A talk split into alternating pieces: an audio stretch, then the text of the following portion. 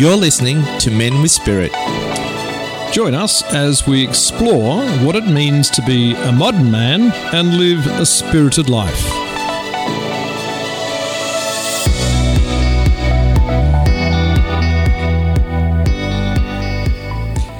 G'day and uh, welcome to episode 43 of Men with Spirit at Radio Karam.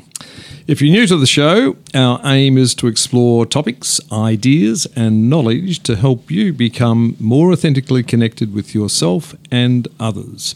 And integral to this is to live your life according to your values. The show is an extension of the work that uh, Steve and I do with um, our Men with Spirit weekly men's group. My name is Peter Anthony, and I'm here with my co host, Steve Angel. G'day, Steve, and how are you feeling today, mate? Excellent, Peter. Feeling excellent. Another Excellent. show, another show under our belt. And, and following on from the uh, from Victor's thing about the best thing that's happened to you of late. Oh, there's been lots of things, but I did mention it yesterday in the men's group Yeah. um, that I have started piano lessons at the Yes. ripe old age of 52. Excellent. How's it going so far? Uh, you know, one key at a time. Yeah, Yeah, it's very- good. Very good. It's No, good. that- I'm excited. No, you should be too. That's great. And you've got uh, a great uh, tutor, I gather. I do in Aaron Brereton, who actually was one of our guests very early on Yes, in the and show. Mm-hmm. I think it was about episode 3 and he played some of his marvelous music, and we and we have been trying to get him back on to do something live. But one of these days we'll do it. Mm-hmm. But he's uh, he's great fun. Good on you. yeah, and you've been moving. Yes, yes. In terms of how I'm I'm feeling, you asked me before on the way in. I said um, a, a bit stressed and and also excited at the same time. But uh, anyone who's moved of late knows that uh, with all the packing and everything that's involved, it uh, can be a bit stressful. but but it's going to be good fun. It is. Change Yeah. is good, Peter. It, it is. It is good, uh, Steve. Um, now we're discussing co-parenting. Do you want to set the Yeah. scene on all that? Yeah, it's going to be a great topic. Um, Look, when, when a relationship ends, especially where there's children involved, the issue arises to how does a couple continue to parent the child in separate households? And how do you ensure consistency in the way the child is raised where there still might be conflict between the parents? We um, wanted to explore this and the challenges of co parenting um, because this has also been a subject that's come up in our men's group. Um, you know, we have a couple of, you know, men who are in this position. Co parenting is an issue. And Um, that, that was part of the reason, I suppose, for wanting to do it, because we found that the guys were having to navigate this whole issue of how do you raise your kids when uh, the the mother and father um, have got Mm. different views on things, and, and what's the sort of protocols, and how do you do it? So that was certainly part of our thinking, wasn't it? That is. And so we invited a very special guest today. Um, she is a celebrant, a spiritual counselor, and a parenting coach. Her name's Marguerite Poole. She's going to come here. She's going to hear and she's going to help us navigate this uh, the hot topic of co-parenting. So welcome to the show, Marguerite. Thank you for joining us. Thank you, Steve, and thank you, Peter. Absolute privilege to be here. Thank Great you. Great to have you. Yeah. Now let's start off, Marguerite. What is a parenting coach? So, a parenting coach is trained in understanding parenting at all ages, and they help you deal with specific situations that arise during parenting. So, a coach would work with parents to resolve particular situations, but specifically to help the parent understand the situation from the child's perspective. So, by understanding situations from the child's perspective, the parent should be able to better work with their child or their children into the future. Is this a new phenomenon? The idea, because you know, you often There's, hear there's coaches for everything. There, these i- days. well, there is, and I think it's wonderful um, because you often hear this from all parents. Oh, there's no, there's no handbook when it comes to raising a family or to having children and raising a family. There's no handbook. You're kind of just fluffing it. So this seems like a really progressive idea. Correct. How did you come about doing this, and why did you do it? and is there is there a handbook? Well, it's funny you should ask that, Peter. Um, so, for me, I've always wanted to be a mother, and parenting was something that always intrigued me. I worked a lot with children when I was quite young and had always dreamt of then having my own. And when Sphinx Spiritual ran a spiritual parenting coaching course, I had my hand up. I wanted to, and I did this parent, the initial spiritual parenting course before becoming a mother myself, because I could see the value in understanding parenting and also beginning to understand undo how I was parented and how that would better set me up to become hopefully a parent that changes future generations. Um, I've then gone on to do another course that followed on from the spiritual parenting course, course which um, enables me not just to coach individual parents but also groups and to run workshops sharing the information about spiritual parenting, which is also packaged up in a really great book, um, the spiritual parenting book written by Ian and Pearl Rogers, which, in my opinion, is the handbook to go to when it comes to all things parenting. So finally, we have the handbook. There you go, everybody. Yeah, and it's certainly very comprehensive. You know, I don't think you can think of a topic that isn't covered there somewhere. Correct. And this is the sort of misnomer about parenting in that um, we. We've all been parented in some way. We often then just repeat the patterns of our parenting and we don't go about setting ourselves to learn and properly understand parenting when we become parents ourselves, which then, as you mentioned, Steve, leads us to fluffing our way through it and continuing bad patterns. It was interesting last night, Steve, at the um, at the men's group. We were talking about co-parenting, and and a number of the men referenced back to their childhood, and their point of reference was how they were brought up. And actually, the the uh, a point of tension between the, the, the husband and the wife was often that they'd been brought up quite differently in different parenting models, and this created the tension. And uh, absolutely spot on there. It's it's unlearning that, and uh, I know when I was younger, you know, when I first had kids, I bought all the books that were available at that time, but nothing is uh, powerful as the parenting spiritual book that you mentioned. We're, we're focusing today on an element of parenting, which is co parenting. Can you just sort of define what that is if anyone's confused by the term? Of course. So, a co parent is sharing the responsibilities of bringing up a child, but this is particularly in reference to parents who are separated or um, aren't in a relationship. Mm-hmm. Yeah. And this is becoming more commonplace, isn't it? I mean, we're, the the rates of uh, split families, you know, divorce. We've seen this kind of peak in during COVID period as well, which you know Claire Harvey Yeah. mentioned last in the last episode as well. So yeah, so so what does this mean for people? Correct. So, I guess when you look at the Australian statistics currently in 2021, 48% of all marriages were ending in divorce. And you can, as you can imagine, quite a lot of those have children involved, whether they be young children or adult children. Um, but we are living in a world where split families are much more common, and um, and navigating that is is tricky. It's complex. You're saying 48% of all marriages end in divorce. Correct. Like within what time frame is that? Over the, the life of the Correct. So it could be um, well into when the children have moved out of home, but yeah, forty-eight percent. Gee The the average uh, there I couldn't find anything in Australia, but for the US, the average marriage only lasts around twelve years. Wow.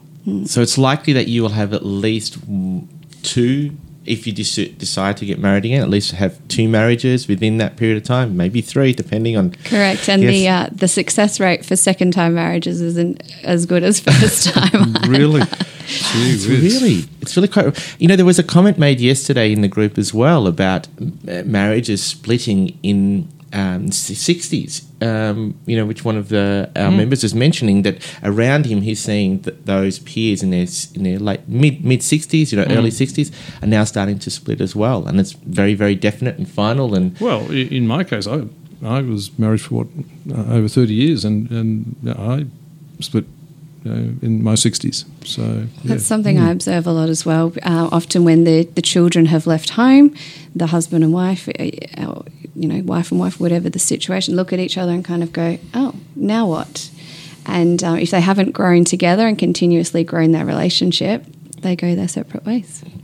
Before we, we go into a little bit more into the co-parenting, I just want to discuss the, the children for a moment because I think this is sort of an area that we, is often overlooked, and the parents are often just thinking about themselves, what's happening for them, and the children are sort of a, a an afterthought. What is generally from your experience and your understanding and your your teaching?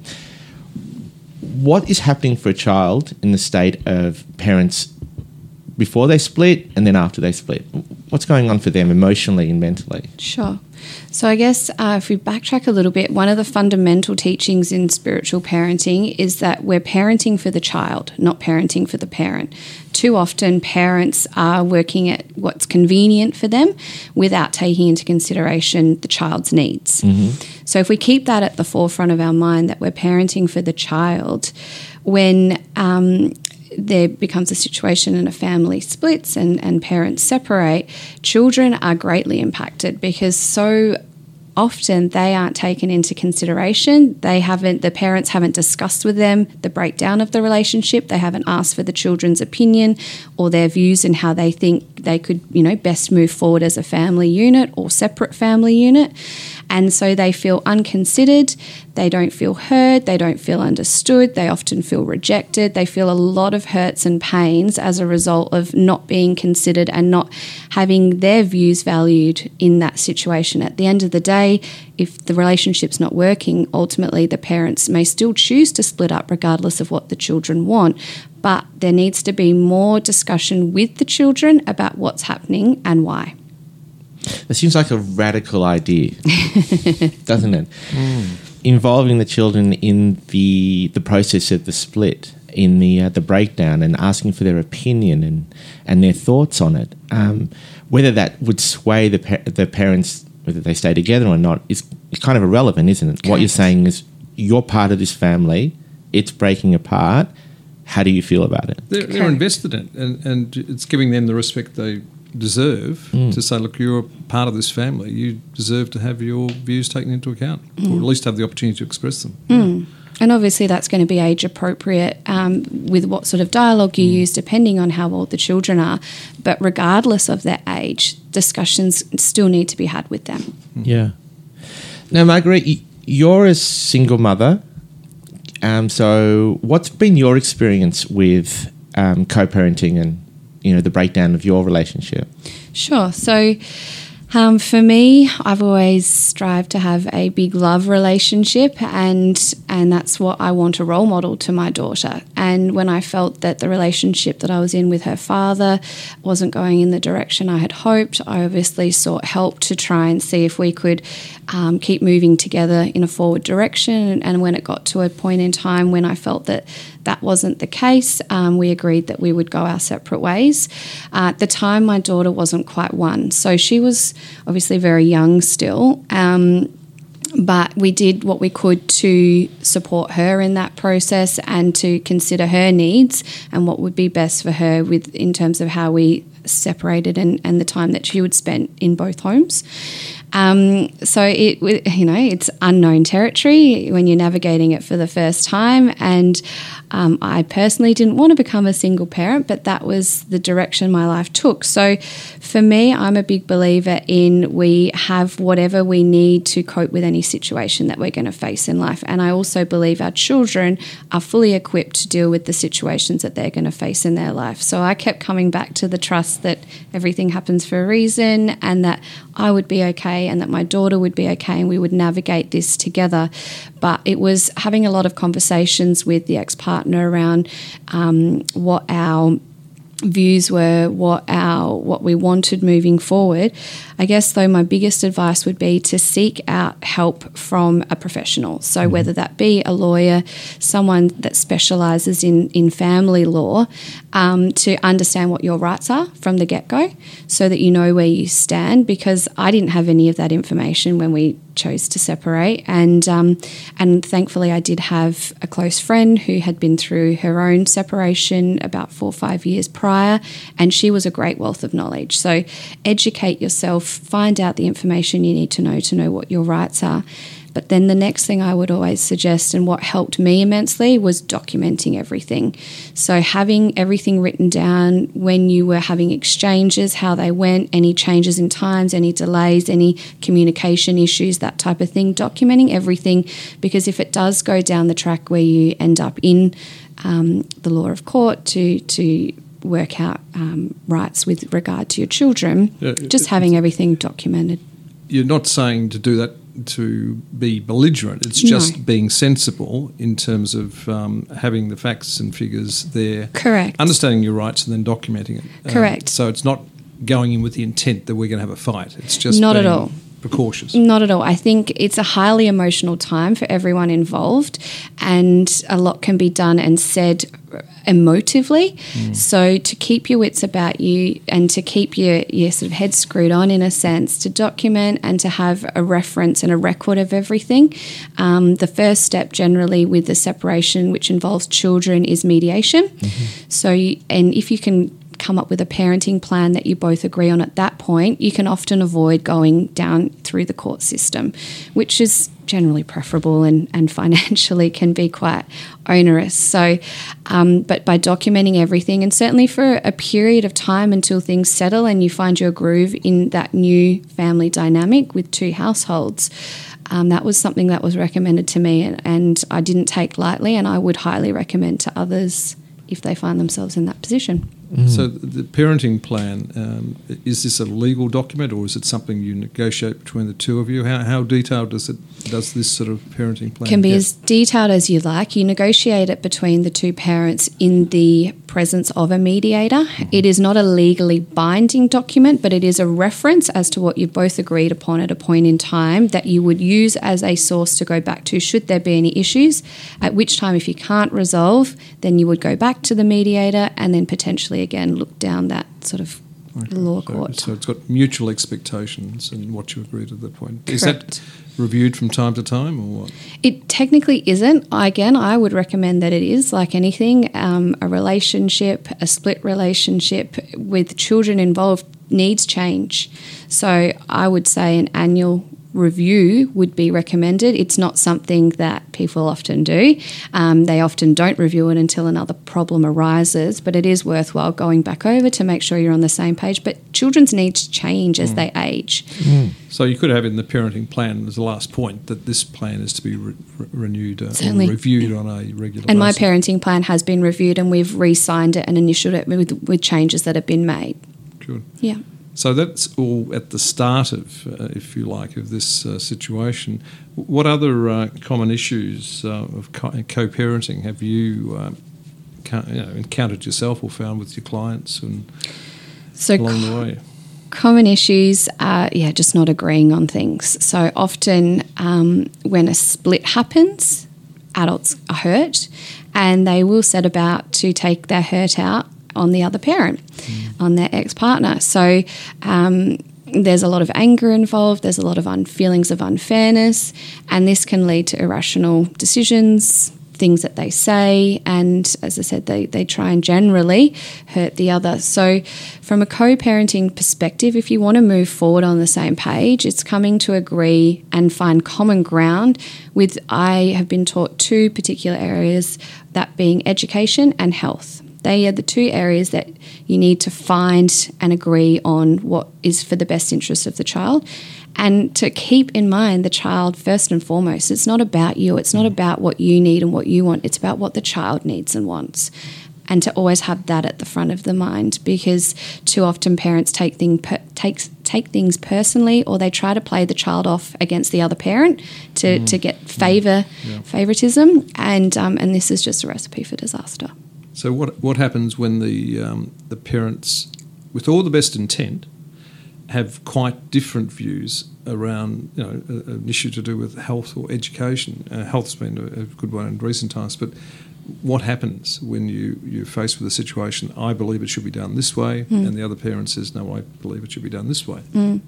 So it's having those discussions, taking the time to speak with the other parent to express why you believe that and to present the evidence for that as well. You know, it's one thing to say, this is what I believe or this is what I want, but why? And why is that for the best interest of the child? Ultimately, there are going to be things that you can't agree on. And again, coming back to the best interest of the child and putting them first and, and foremost, you should be able to compromise and find some common ground. If you can't, obviously, there's that mediation and, and more formal route. But to avoid that, taking yeah, taking that child's consideration first. But you could have a situation where the other person says, well, uh, just in recent times, you know, the, the, the vaccination issue, for example, that, you know, they have quite a different view and they'll follow through on that and doesn't matter what you think about it. Correct, and that happens, and I, and I certainly know families that have split under those circumstances with extreme different beliefs when it comes to the healthcare of the child to vaccinate to not vaccinate, um, and it is challenging, and it's certainly challenging in our healthcare system today. Get the support you need. Do your research, find your facts, present those to the other partner, but understand at the end of the day there's going to be compromise and you're not always going to get your own way, so long as the children's needs come first. Absolutely. Yeah, I think that's it's interesting, isn't it? By focusing on the needs of the child, and in those two specific areas which are fundamental to the growth of the child, you're kind of bringing the attention away from your own needs, your desires, or you just your own hurts, and saying, "Okay, this is the focus here." So it's a nice sort of shift of perspective. As long as you've got two parents who are willing to, you know, come to the table and and not want to be antagonistic with one another. But I think that's a nice a nice approach to go. Okay, this is what we're talking about here, and it's not just what I want. It's this is the reason why this is a good thing for the child. Yeah. Correct. Yep. Yeah. Um, what else do you find? Is it mainly just a, a difference of opinion, or on how to raise a child? Is that the most common issues with co- uh, co-parenting? Yeah, yeah, yeah. The um, one parent thinks they know what's better and they want it a certain way. Or back to your example earlier, Peter, with what you shared with the men's group, this was how I was parented, and this is, and I turned out okay. So this is how I want my child to be parented. Taking that out of the way, you know, it's not about you; it's about the child. And so often, how we were parented isn't the best way for our child to be parented. So we really need to do the work at understanding our parenting patterns and behaviours and going about accepting that they're not necessarily what's right moving forward. Margaret, can this really apply? Or what we're talking about can really apply to just uh, to an existing relationship too, Correct. because it's not uncommon for there to be certain areas within um, the, the the upbringing of a child where the parents can have a difference of opinion as to how that child, whether it be you know whether a child needs to work for their pocket money to to do chores in order to earn to pocket money rather than just be given. I mean that's that could be a, an issue of difference of opinion, and so this really can be applied if you're still in a relationship, right? Correct, hundred percent. And back to the, the the point of parenting spiritually, I in the ideal world, you would be working with a parent coach before you even conceive your mm-hmm. first child to make sure that as potential, you know, wanting to become parents, that you're on the same page with all of these major topics in particular, so that when those times come and they arise, you've already had the discussions around how you would deal with certain situations and you're united on that front. Mm-hmm. You're working together for the benefit of the child. But it, there's too much. We wait until we become parents and learn and the hard way or on the job, so to speak, rather than understanding the importance of parenting as a role and putting in more time and energy to become the best parents we are, even before we're parents. Can I just mm. explore that a little bit further? The idea of having a parenting coach, if you like, before you become parents, and do you actually have um, topics or questions to lead the discussion, and then there's a, a an agreement reached at that point? that We do. you have a very clear idea of why you're doing this and how you're going to jointly parent. Correct. Yeah, So there you- you are actually- specific yeah. questions that we Yeah. Mm-hmm. would ask as a coach to potential parents. Um, I actually went through those questions when I became pregnant Mm-hmm. with my partner at the time to make sure we discussed a wide range of issues, possibilities to work out you know what we were and weren't on the same page about. And and thankfully we were very much on the same page with a lot of those topics and and were able to flesh them out and, and better understand so that then again when situations arise um, in regard to health if we use that as the example that was brought up before um, we were already on that same page. So it wasn't a, a, uh, a topic of contention at that time this- yeah. and that works for parents that are together like you said steve or parents that have split you, you know where the other parent stands Yeah. Um, I, I think that I, I want to ask you a question about step parenting because now it very you know it's it's more likely that once you know parents have split at some point they're going to introduce another partner into their into their lives. How how does this all play out, especially with co-parenting? what are the most what are the, the problems that you see there and what are the most common downfalls that happen when you introduce a new partner into your life and you're still co-parenting with your previous ex Sure. So if we go back to what we were talking about before, and a family unit has broken down, two parents have decided to separate, and they've rarely had the discussions with the children or child involved about their decisions and why they've arisen, let alone given that child any opportunity to express and voice their opinion and what they would like in that scenario. So you've automatically got a child that feels hurt, that doesn't feel heard and understood, like I talked about before. And that's going to bring about some health issues for the child. They'll often have abdominal issues, reflux, anxiety. They'll express, they'll, have, they'll be feeling rejected and they they don't want a split family. They don't want to be having two households. The parents are going to try and sell that as a, a bonus. You know, you get two of this and that, and and it's going to be so much fun. That's not what they want. So we have to understand the child doesn't want this situation at all. They're not happy, but the parents go their separate ways and they start understanding that they get one-on-one time with that parent or you know with the parent and their siblings. So they start to feel some of the joy in that and they're getting a bit more attention. They may be getting a few more treats that type of thing because the parents coming out of some of that hurt and the frustrations and restrictions they felt within the marriage or the relationship. And now they're exploring more freedoms with their child. So there's this upliftment period and then the parent goes, hmm, now I'm in need of something else. And they go to seek out another relationship, at which point they then bring that new person into their child or children's world and, and they're excited to introduce this new person to them because they're feeling all those you know beautiful love feelings and and um, and the child they're thinking the child's going to be excited about this new person just as they're excited to have this person in their life and the child's going, What? I don't want someone else in our life. Mm. I just had you to myself. Now, this other person's going to come and take more time that we had together away from us. Mm-hmm. Enter an even bigger issue. The child doesn't want this. They feel even further rejected. They feel even more hurt. This is definitely not what they signed up for. And if we add that that potential new step parent in their life has children as well, mm-hmm. well, you've got competition involved, you've got a whole lot of more unfairness that that child's feeling. It's just this big explosion in their world again that they did not want. That they have generally never had any consideration or, or opportunity to express their feelings on the matter, and they're spiraling by this stage. So often, parents not maybe in my world, maybe not so generally, they might seek out some counselling advice, that type of thing, if they've separated.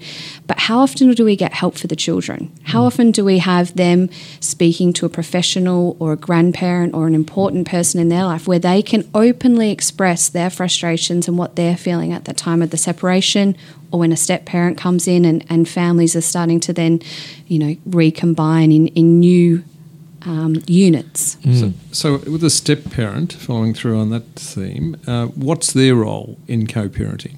Do they have a role? Initially, no. So, again, often a step parent comes in and they like to take the reins or they think they know better and they might have completely different values to the to the, the other parent that they've now formed a relationship with. How much time do those two adults spend discussing their parenting styles, their values as a unit? That needs to be fleshed out well before that relationship becomes established. Because if you're not on the same page from a parenting model, again, it's going to be another recipe for disaster. So the parent needs to acknowledge and express to the other parent that the other partner, I should say, in the relationship, be it a parent or not, but the potential step parent, that their child comes first and foremost because that's how it should be. The child needs to come first and foremost moving forward. And if another partner comes into the situation, then it takes time to develop that new family unit if it even gets to that point. So, and when I say time, I'm talking years. People mm-hmm. can go, you know, meet my new partner. This is going to be wonderful. They have a couple of kids. We're going to move in together. It's going to be one big happy family. Mm-mm-mm. Mm-hmm. no, it takes years to develop the the trust and the relationship and build those bonds with all parties concerned. So, whilst a step parent might come into a, a family scenario and have you know step children, they're really just an advisor in those early years. They're there to understand the children, to understand what their needs are, to even sit down with the children and go, What do you expect from me? As your mm-hmm. step mm-hmm. parent, mm-hmm. what do you expect from me? Because too often we, as a step parent, might try again to buy their love, to spoil them, to to do things to get them to like us. We need to to build a relationship based on trust that's authentic, and that takes time. Mm. So maybe giving them the title of step parent way too early is the wrong thing. Correct. Yeah. Yeah, you're an advisor, and you're there. You know, and and split families, and then you know the formation of new families. They can work, but it takes time, and it's a lot of talking, not just with the other adult, but with the children to understand what their needs and wants are. and it's going through different phases because obviously when there's the first introduction, and we've had men in the group that have talked about you know introducing their the, their uh, you know, the love of their life to their, their children and just navigating that, and then going through. It, it does take time to build that up. You made you made reference to um, grandparents or um, aunts uncles that, that are in part of the bigger family, if you like. What's what's their and, given you've got co-parenting, what's the role of the grandparents in this situation in terms of uh, is you were saying they were potentially a trusted advisor the child could go to. Uh, do they fit into the scheme of things when it comes to co-parenting? Definitely. Grandparents have a very special role and they don't feel the responsibility and the heaviness of parenting, but they can bring a lot of joy, upliftment, and be a confidant to a child or to their grandchild or grandchildren. So, if you have a grandparent that is wanting to be actively involved, and I encourage all grandparents, you know, again, it's such a special time and such a special bond that they can build. And often you speak with adults and their memories, some of their strongest memories as a child was spending time with a certain grandparent in particular, usually where they learnt a lot or they felt they could just be themselves. Mm-hmm. You hear that so often. So, the role of a grandparent in particular is important across the board. But in a scenario where you've got a split family and you're working with co parents and potential new step parents and step siblings, a grandparent can be that nice, impartial person to bounce ideas off of and feelings with that child and what they're experiencing, to understand for that child to be heard, for them to really, yeah, share what's going on for them because too often they don't get to voice that. Mm. And that's what fuels the hurts that they're paying, So they're it's a, it's a potential resource that can to the family, and uh, they should be used if, if it's appropriate. Definitely. And not just for babysitting duties. No, but, but it's interesting. The babysitting side of things can give opportunities for having that interaction and that support, and Of course. opportunities for the child to um, confide in the grandparent and so on. Of course. And if grandparent, I'll just add, Peter, if grandparents aren't around or they, they live a long way away, it's still important to find a grandparent figure or someone, or an auntie or uncle role to have that advisory, um, not so much advisory, but to, to be that impartial person with the child, to be board. another point of reference for them. Yeah. Good. Look, um, Marguerite, as you know, we uh, we do like to play a bit of music on the show, and you've chosen a couple of songs to give us a better idea of. Um, uh, what's important to you, and um, and, and you've chosen two bits of music. Um, the first is I won't even try to pronounce it. So, why is what's the song and what's the artist, and why is it important to you? You're going to make me try to pronounce his name. Absolutely. Ludovico, I don't know how to say it either, is a, um, a beautiful pianist.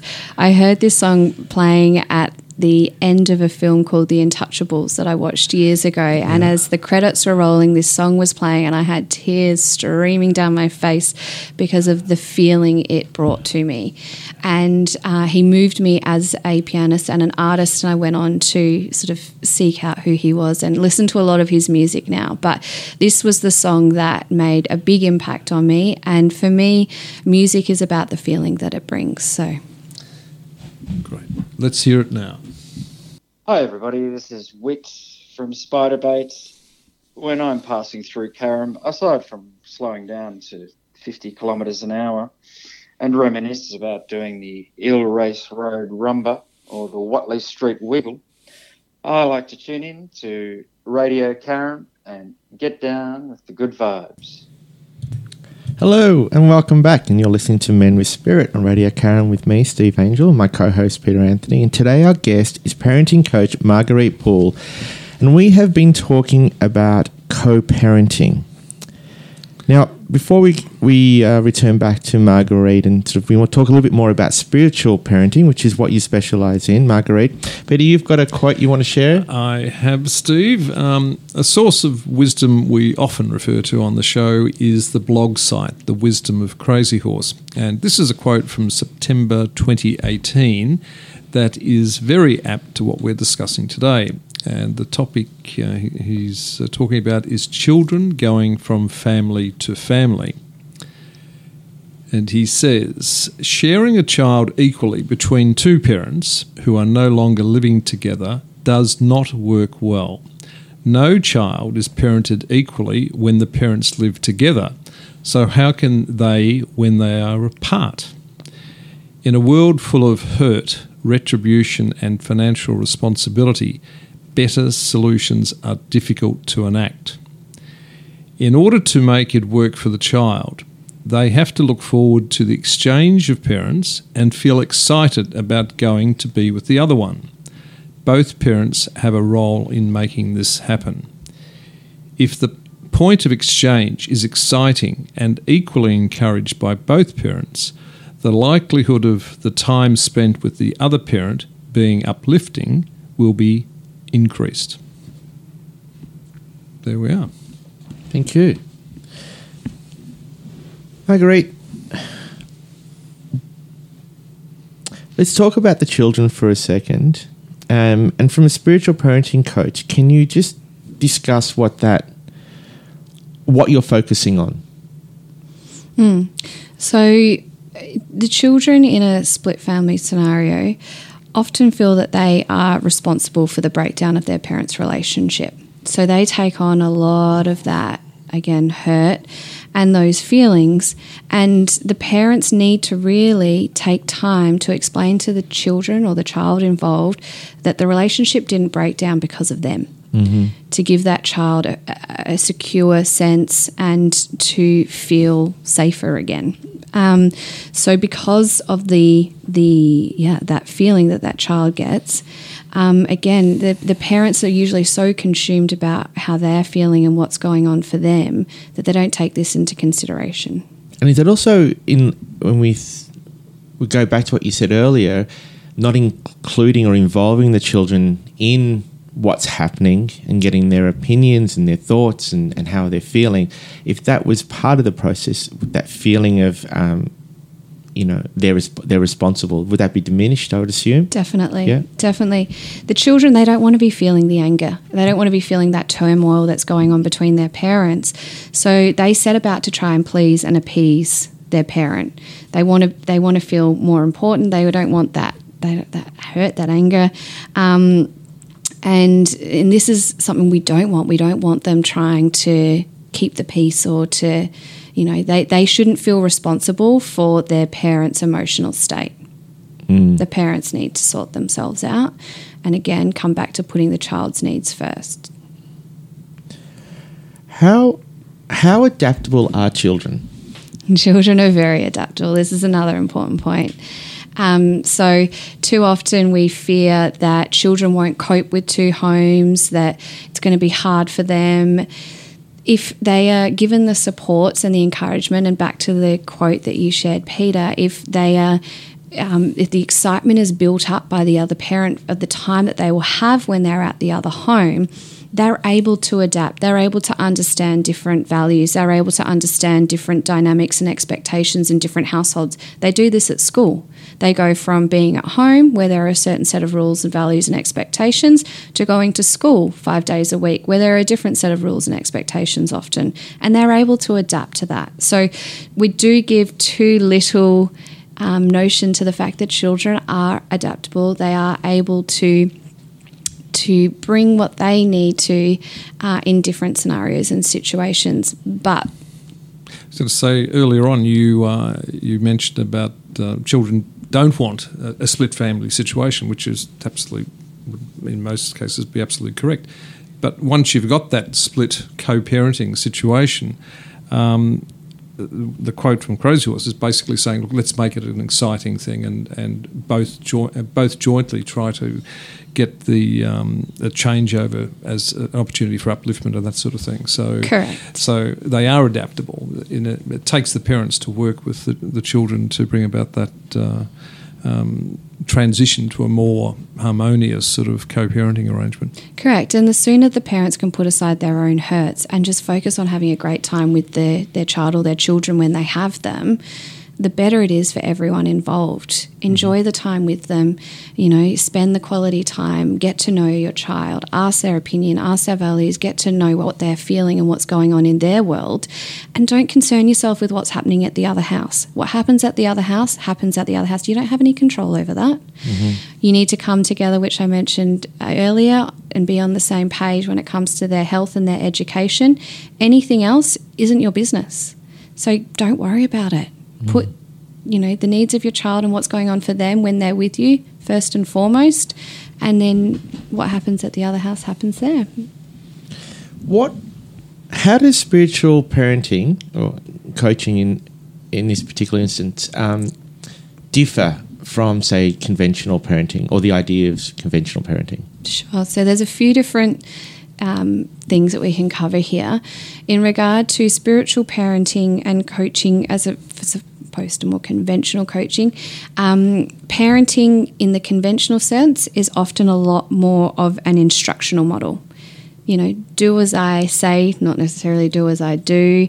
This is how I was parented. This is what you need to do. There's a lot more direction, telling, um, control for, you know, I don't necessarily like that, but parents think they know best and that their children should do as they say. Whereas from a spiritual perspective, there's a belief that we have multiple lives. So that we have past lives, and in that, we don't know how many past lives and how evolved each person is. One person might have had 10 past lives, another 30, which means that you could have a child that's actually lived more lives than you have as a parent, meaning that they have more knowledge and a higher evolution than you do as a parent, in which case they're not going to want to listen to what you have to say. Just because you've been on earth longer this time around and might have a little bit more knowledge of the day to day things this time around doesn't mean that you know more overall than your child. Parents need to get rid of this misnomer that they know best, that they know better, and start to open themselves up to the possibility of learning from their children. Mm-hmm. We're equal with our children, we're the same as them. We're on, you know, there's not this competition. We're not better than them. So, by taking this consideration that a child actually might be more evolved, that there might be lots that you need to learn from your child, which is actually often the case, and um, and seeing them on that same level as you can really set up a nice foundation for a respectful relationship well into adulthood. And we talk a lot in a, in the spiritual parenting model about choice teaching your children that they have choices, that there are good choices and bad choices, and if they make a choice that isn't so good, that there are consequences for making that choice. But at the end of the day, allowing them to make those choices because they need to learn to be independent and to be their own people. And often they do know what is best. And we set about trying to overpower them in so many ways that then I see a lot of adults trying to undo their childhood mm-hmm. when we just need to let our children be themselves. I think that's an interesting point there that you raise about raising them to be independent, which I think is contrary to how most parents uh, are raising their children. That they make them very reliant upon them, um, almost fearful about them, um, and really worrying about their parents' needs rather than their own. And so, what you're saying is, with this model, is that we really want to raise them to be independent by making their own choices very early on. So as they grow older, they have this sort of greater sense of not only independence but self belief and self esteem and So it's independence emotionally, validating their emotions, helping them articulate and understand what they're feeling and why. Mm. And when they have that, they will. They'll build a greater sense of self belief. They'll have a, a, a greater understanding of who they are and mm-hmm. what makes them them and what their values are. And they're going to be less coerced and influenced by others around them as they grow into a, a young adult. Mm.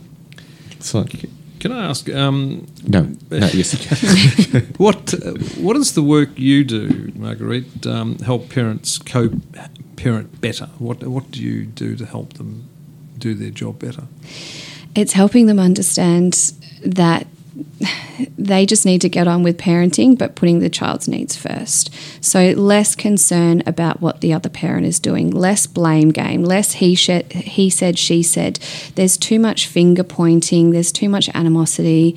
Um, what I see in a lot of split families is you have this anger and hurt that carries through for years years mm-hmm. and years and years. You know, the separation might have happened three, four, five, six years earlier, yet parents can still hang on to this resentment that they hold to the other parent. Parents need to get rid of that, do their own work, and you know seek their help with usually through a counsellor, which is what I recommend.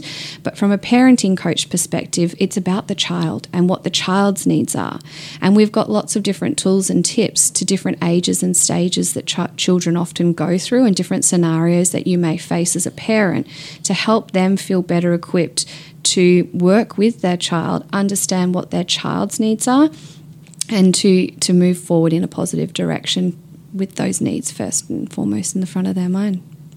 It's, it sounds to me having a, a parenting coach involved in uh, in your parenting would be a very good thing. yes. I think it's the sort of thing I think everyone, every parent should do. I think so. I think it's that third party that's mm. coming in with, with specific knowledge, but also just being that reference point to say, I don't know what I'm doing, which I think is the you know that's quite a liberating thing if someone says i really don't know what i'm doing here mm-hmm. and so if you are you're going to wing it or you're going to go back to past behaviors the way that you were raised mm-hmm. and you're going to use that as a model because that's the only thing you really know mm. so yeah and I'm, the I'm the first to admit i do things that aren't great as a parent I know I make mistakes. I'm not perfect. Mm-hmm. But I try to learn. I try to be better. I try to have those conversations with my daughter. I apologize to her when an apology is needed, mm-hmm. if I've treated her poorly or I've taken something out of her when it's nothing to do with her. And we have those conversations. We talk a lot about feelings. But I think the other thing to to really share as is the importance as a parent, you're not here to dictate, control, and tell your child. You're here to guide them. Mm-hmm let them be themselves. Let them grow into the person they're supposed to be. We're merely here as a guide. Mm-hmm. Yeah. Now, you're actually um, going to run one of these workshops coming up, I believe, on uh, June 6th. Um, do you want to talk a little bit more about that? What people can expect if they want to join? Yes, so I'm doing an online Zoom workshop uh, Tuesday evening, 7:30 till 9 p.m. It'll be run for three consecutive Tuesdays, June the 6th, as you said, 13th and 20th. Um, what I'm doing here is talking about parenting spiritually. So to help parents understand what it means to be a spiritual parent, we'll go through the the choice model. Um, we'll talk about some of the different ages and stages, and it's a great opportunity for parents to ask questions that are specific to them, what's going on for them at that time, and for me to you know share what we've been what I've been taught around how to best overcome those situations, putting the child's needs first. So mm-hmm. it's going to be interactive. So if Definitely. they've got particular practical issues, you can give some practical guidance. And how long does the, the, each session go for over so the three weeks? An hour and a half is each session. So you've got mm-hmm. um, what's that? Five and a half hours mm-hmm, um, over the three weeks, and there will be some content sharing of content. The um, the spiritual parenting book is included in the cost of the course, so each parent will receive that on the second week. I don't give it too early because then they get you know excited and reading through it. We will be sharing some of the content just to get those broader concepts understood of what it means to be a spiritual parent, and then yes, it gives the the parents the opportunity to ask questions specific to them, and we definitely delve into that step parenting, co-parenting realm as well because. Mm-hmm it's such a common. Mm. And we'll have links to that uh, course mm-hmm. um, on on the Facebook yeah. post uh, for that. What um, what else do you do besides the parenting coaching? Um, because you have a, wear a few hats. You're a very interesting person, Marguerite. Thank you, Peter. I'm a spiritual counselor as well, mm-hmm. um, and I'm a celebrant. So I do weddings and funerals, but particularly funerals is what I really actually get a lot of um, privilege and honour. I really enjoy doing funerals and holding space for families at that special time. So that's my other hat. Yeah, and you're you know you're a relatively young person to be doing that sort of work, and yes. you, you, I believe from the feedback that you do it extremely well. So I can see how you'd um, you'd touch a lot of people with um, the sort of work that you do in that space. Thank you. It's um, I just think I love studying. I'm a, a, student of life, and everything I've learned and knowledge that I've acquired over the years, you know, different strengths you can bring to different roles. So um, I'm really grateful to be able to, to help families in those at those times. Mm. Good, wonderful. Excellent. Excellent. Thank you for joining us, and thank you for, for sharing this topic. I think it's a, a really important topic, and um, one that I think could fundamentally change the way that people are actually living and, and sort of future generations if we can start to focus on the needs of the child and giving them choice as you said and, and raise independent children mm. i mean how wonderful would that be mm, absolutely mm. yeah and we'll probably uh, we'll, as well as the link to uh, that information on the course we might include uh, about how to get the copy of the book perhaps if people uh, can't do the course but they'd like to learn more about parenting spiritually yeah. Is there anything you wanted to add before we uh, wrap it all up, Marguerite? No, that sounds great. Thank you. Thank you so much for the opportunity to come today and to chat with you both. It's something I'm passionate about, parenting, and um, I think, yeah, if someone's taken something from today, then that's fantastic. Great. Thank thanks you. For, thanks for joining us. Just a, a, few things just to wrap up. Um, information and links about our shows are available from the uh, Radio Carrum website, which is radiocaram.org, or via our Facebook page. And uh, our shows are also available on all the major podcast platforms within a day or so of broadcasting. If you want to attend any of our Men with Spirit gatherings, event details, including how to register, are also on our Men with Spirit Facebook page, which is at Men with Spirit. Locally, we meet in Frankston, usually every Monday evening. We are committed to helping men grow. Reach out and see if we have a place for you or a man in your life you care about. And you can email us at uh, connect at menwithspirit.com.au.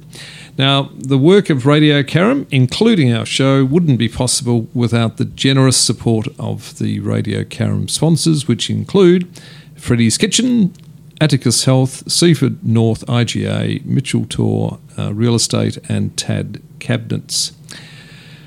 Right, now we've got f- one final piece of music, uh, Marguerite would you like to uh, explain why you've chosen Knocking on Heaven's Door as a song that means a lot to you? Thank you, Peter. Yes, um, as a funeral celebrant, I'm often in that realm of death and definitely believe that life is short, that we need to make the most of it.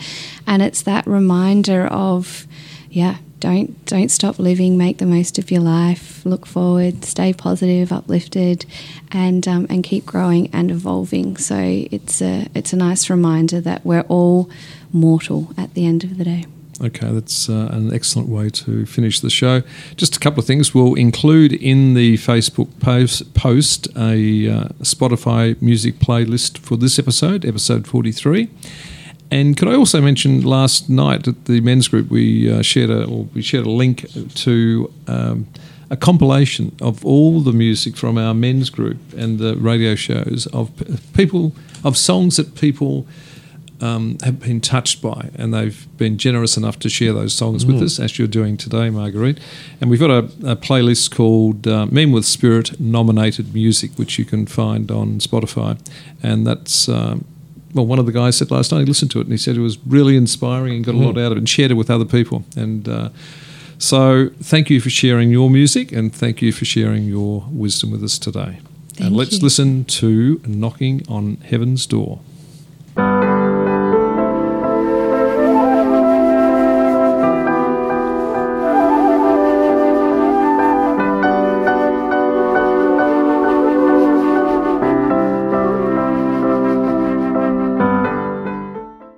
Hello, my name is Ocean. I come from Martigna and you are listening to Radio Carrum.